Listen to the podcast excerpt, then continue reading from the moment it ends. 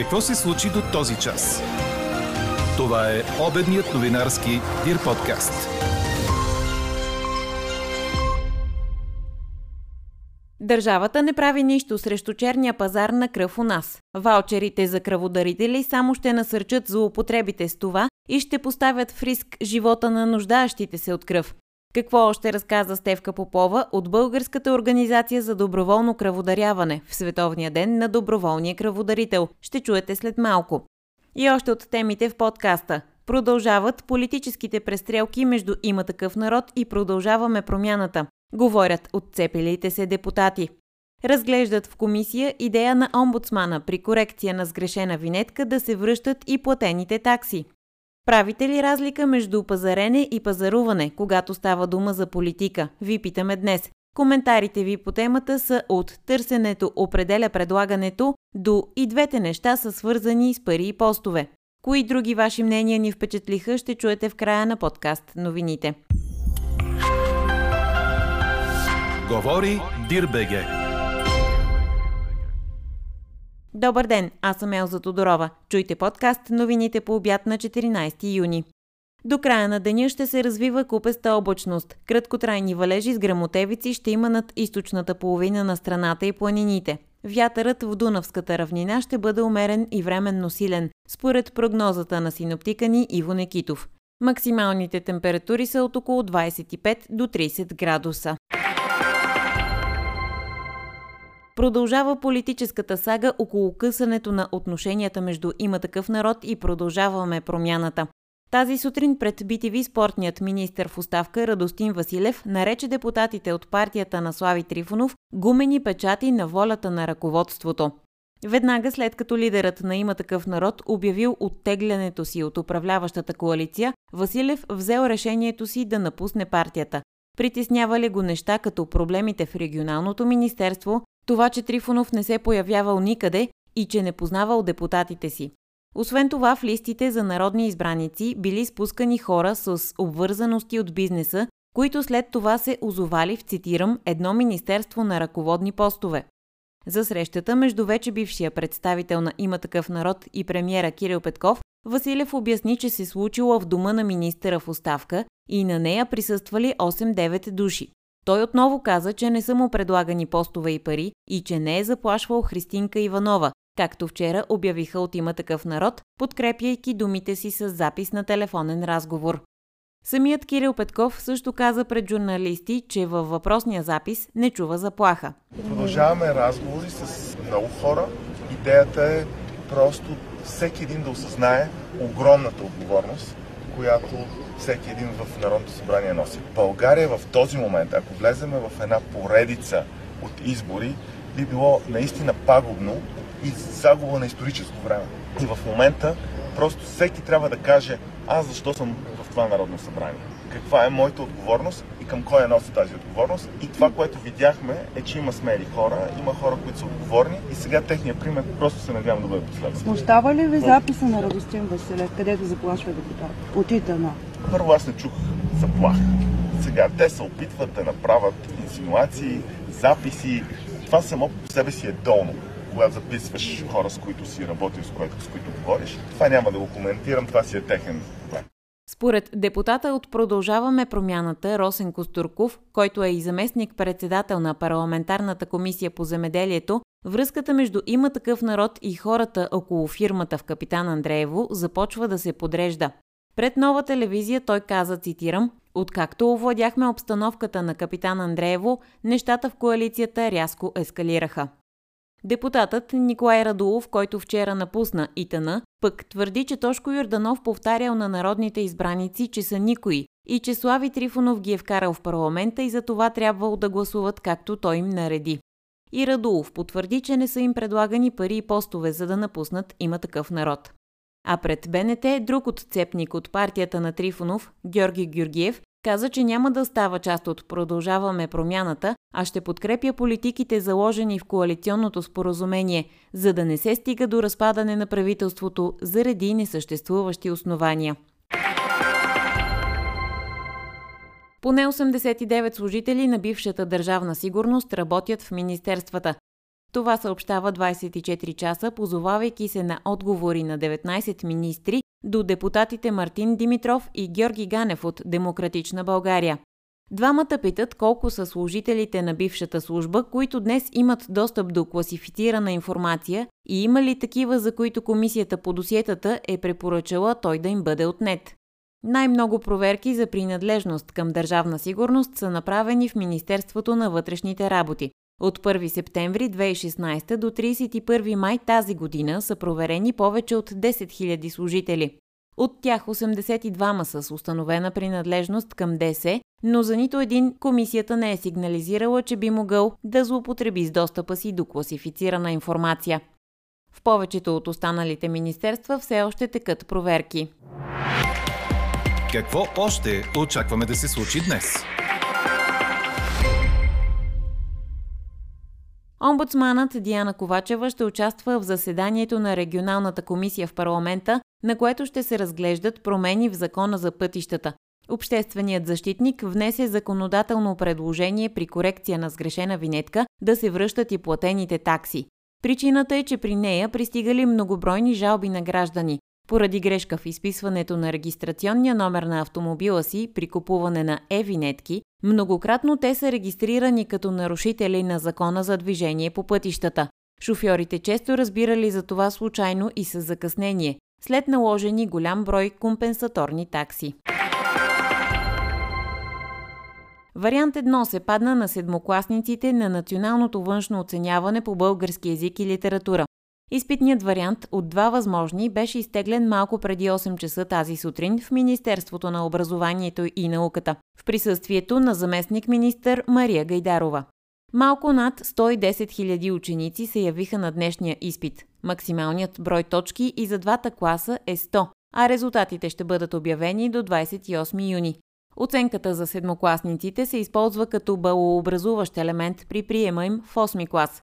А с резултата в 10-ти клас, учениците от Обединените училища кандидатстват за местата от допълнителния план прием за продължаване на образованието си във втория гимназиален етап. Елена Бейкова допълва. Осигурени са условия и за учениците, които имат нужда от подкрепяща среда, включително за карантинирани, обясни заместник министърът на образованието Мария Гайдарова. Изпитът за седмокласниците започна в 10 часа и продължава 150 минути. Децата с специални образователни потребности ще работят 80 минути по-дълго. Тестът по български язик и литература за 7 клас съдържа 26 задачи. От тях 18 въпроса са затворени, избира се от 4 възможности. Има 6 6 задачи с кратък свободен отговор, а една е с разширен свободен отговор. По традиция, последната задача изисква подробен преразказ по неизучавана художествена творба. Изпитът за десетокласниците започна в 9 часа. Вариантът за 10 клас е един и не се тегли. Равнището на компетентностите по български язик и литература в края на първия гимназиален етап се проверява писменно чрез тест с общо 23 задачи, 14 въпроса с избираем отговор, а 6 с кратък свободен отговор. Има по една задача за редактиране и за разширен свободен отговор, в който трябва да се формулира теза или антитеза. Последната задача е за създаването на текст, резюме, заявление или CV. Изпитът в 10 клас продължава 90 минути. Националното външно оценяване по математика за седмокласници и десетокласници е на 16 юни. Ваучерите за кръводаряване ще насърчат злоупотребите с даването на кръв и ще поставят в риск нуждаещите се от такава. Това заяви за подкаст новините Стевка Попова, председател на Българската организация за доброволно кръводаряване във връзка с внесените от управляващата коалиция законодателни промени. С тях се предвижда дарителят на кръв да получава ваучер в размер на половината от дневната стойност на средната работна заплата за страната. От организацията припомниха, че у нас по-малко от 20% от дарителите на кръв са го направили доброволно, без да са притиснати от нужда или извън черния пазар. Алармират и че държавата не предприема никакви реални действия за борба с търговията с кръв. В Световния ден на доброволния кръводарител повече по темата разказва Елена Бейкова. Според действащия закон, кръводаряването е доброволен акт, при който от дарителя се вземат безвъзмезно кръв или кръвни съставки. Депутати от управляващата коалиция предлагат създаване на допълнителен текст, с който се въвежда устойностяване на разходите при вземане на единица кръв. В тях е включен и ваучер за кръводарителя, равен на 50% от дневната средна работна заплата за страната. Именно в увъзмездяването на безвъзмезния акт се крият рискове, смята Стевка Попова, председател на Българската организация за доброволно кръводаряване. Когато сме притиснати от обстоятелствата и даряваме по принуда, когато получаваме някакви облаги, било то пари, ваучери или каквото и да било друго, тогава риска да скрием своите противопоказания е реален съответно в кръвния център няма как да хванат това, което ние сме скрили и поставяме приемниците на тази кръв в наистина положение, което не е, не е добре. Всеки желаящ да дари кръв се изследва в съответния кръвен център за спин, хепатит и сифилис. За всичко останало се разчита на декларираното от даващия кръв. Той е, примерно, е приемал алкохол, наркотици, а, лекарства, има някакво заболяване, за което не споделя, не споделя с лекаря в кръвния център, всичкото това не може да се хване там. Според Стевка Попова, по-малко от 20% от даряващите кръв у нас са доброволни кръводарители, останалите са притиснати от обстоятелствата роднини на нуждаещи се или хора, на които е платено да го направят.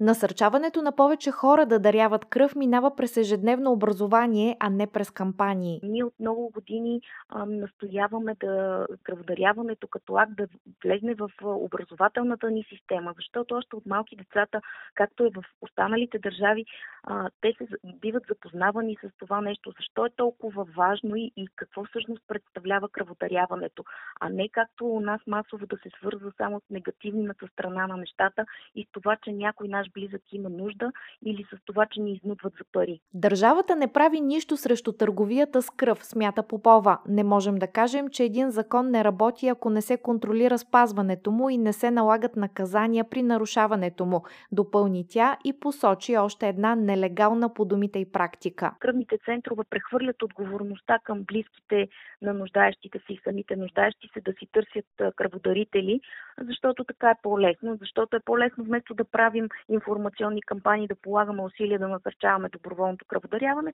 просто да кажем хората ми търсете си, защото кръв няма. Нещо, което е също абсолютно незаконна и нерегламентирана практика, тъй като тези бележки по никакъв начин нямат база, на която да стъпят и основание, на което да бъдат поискани. В Световния ден на доброволния кръводарител Стевка Попова призова хората да даряват кръв не когато са притиснати от обстоятелствата, а когато са здрави и спокойни. Достатъчно е хората, които здравословното им състояние позволява два пъти в годината да отидат до кръвния център, за да има достатъчно количество кръв. От Българската организация за доброволно кръводаряване съдействат на хора, нуждаещи се спешно от кръв, за да не стигат до черния пазар. Това се случва чрез мобилно приложение, което свързва нуждаещи се и дарители, а повече за него можете да разберете на фейсбук страницата им Бодека. Бившият американски президент Доналд Тръмп определи като пародия на правосъдие работата на разследващата комисия, която го обвинява в опит за държавен преврат. Той направи това в комюнике от 12 страници, в което потвърждава своите необосновани твърдения за изборни измами на президентските избори преди две години.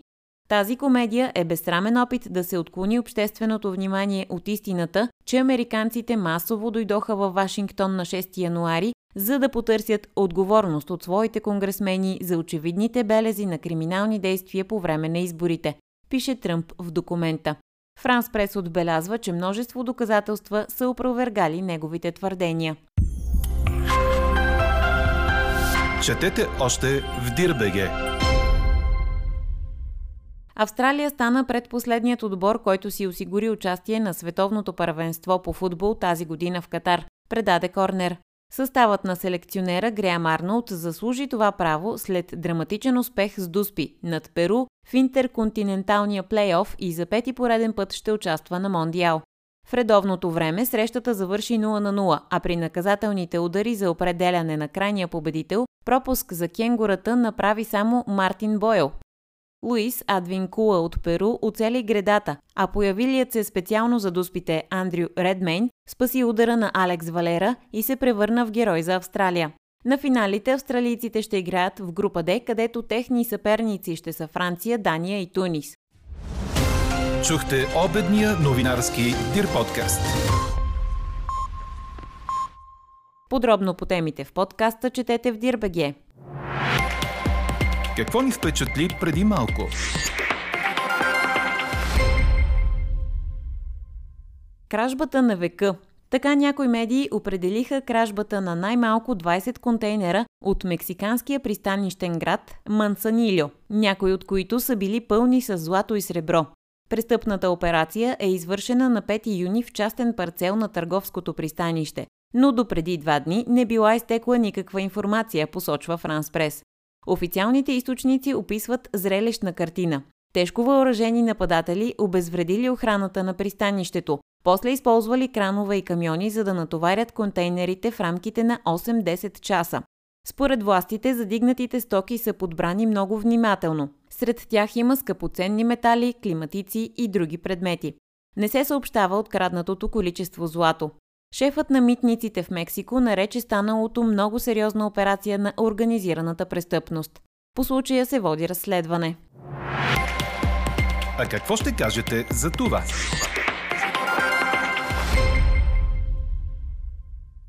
Правите ли разлика между пазарене и пазаруване, когато става дума за политика? Ви питаме днес. До този момент превес имат отговорите да. Повдигаме въпроса след като народният представител от Продължаваме промяната Атанас Михнев уточни, че от партията не пазаруват депутати за нужното им мнозинство в парламента, а се пазарят за продължаване на борбата с корупцията. Ето и коментарите ви по темата.